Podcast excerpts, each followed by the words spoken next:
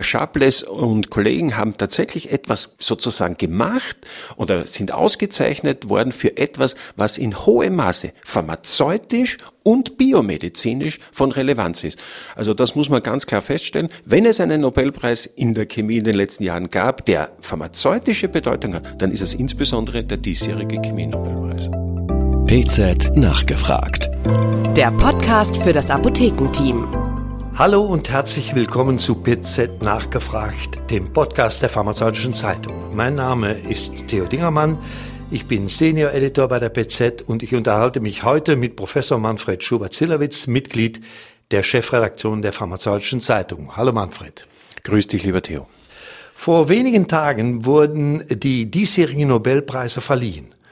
Mit dem Nobelpreis für Chemie wurden die Professoren Caroline Bertozzi aus den USA, Morten Meldal, Dänemark und Barry Sharpless, USA, ausgezeichnet. Ehrlich gesagt, ich kannte mit Ausnahme von Sharpless, der bereits 2001 mit einem Nobelpreis gewonnen war, die diesjährigen Preisträger nicht. Aber die Begründung des Nobelkomitees für die Bedeutung der wissenschaftlichen Leistungen der drei Preisträger ließ mich aufhorchen. Was diese Leute erarbeitet hatten, hat offensichtlich auch pharmazeutische Bedeutung, weshalb wir dich, Manfred, gebeten haben, in einem Beitrag der Pharmazeutischen Zeitung die Prinzipien dieser Forschung zu erläutern und pharmazeutisch einzuordnen. Liebe Kolleginnen und Kollegen, Sie können diesen Beitrag in dieser Woche in der Pharmazeutischen Zeitung lesen. Es geht bei allen drei Forschern, unter denen Carolyn Bertozzi erfreulicherweise auch eine Wissenschaftlerin ist, um die konzeptionelle Etablierung der sogenannten Klickchemie und der bioorthogonalen Chemie. Kannst du, Manfred, kurz erläutern, was man unter Klickchemie zu verstehen hat?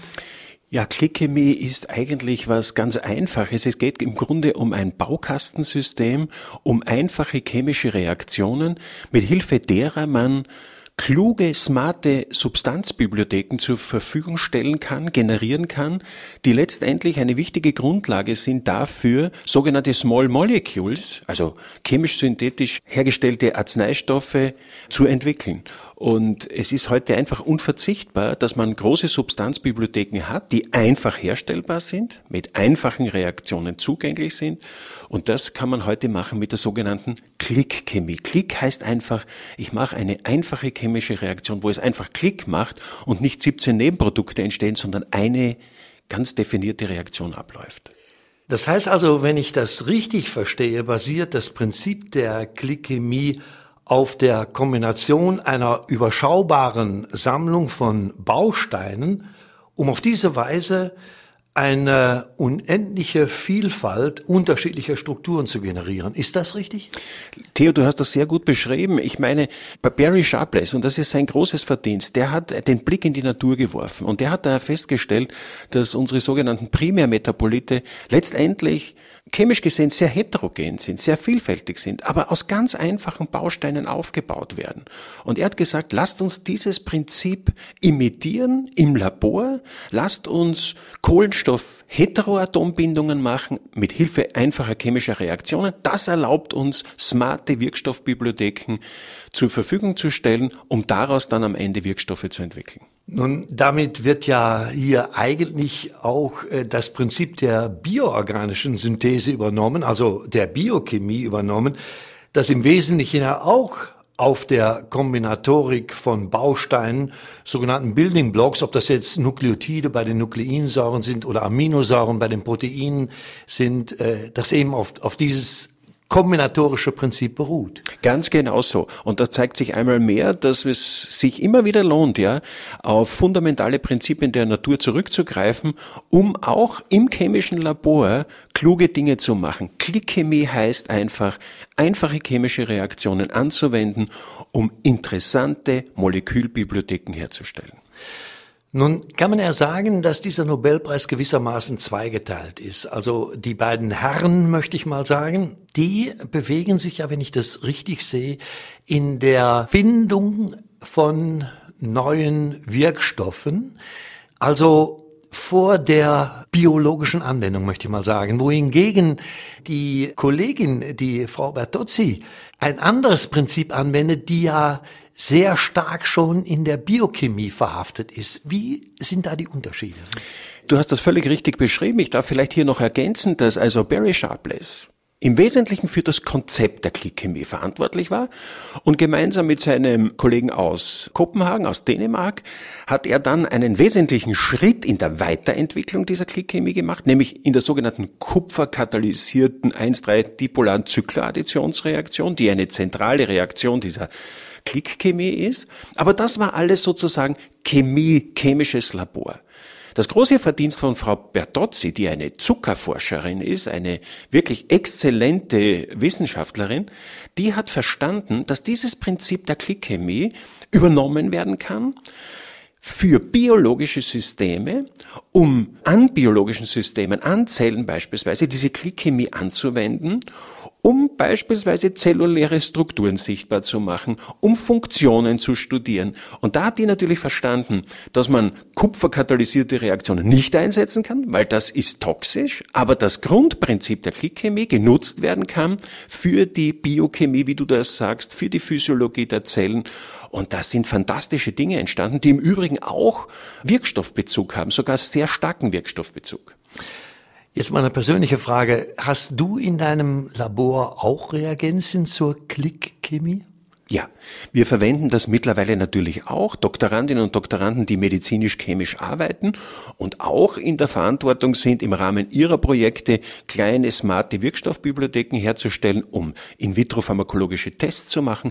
Ja, wir verwenden das auch. Das heißt also, diese Nobelpreiswürdige Forschung hat längst Eingang gefunden in die praktische Chemie, sowohl in die Wirkstoffforschung als auch in die Realisierung von neuen Arzneimitteln, kann man das so sagen? Oder Deutet sich das mindestens an?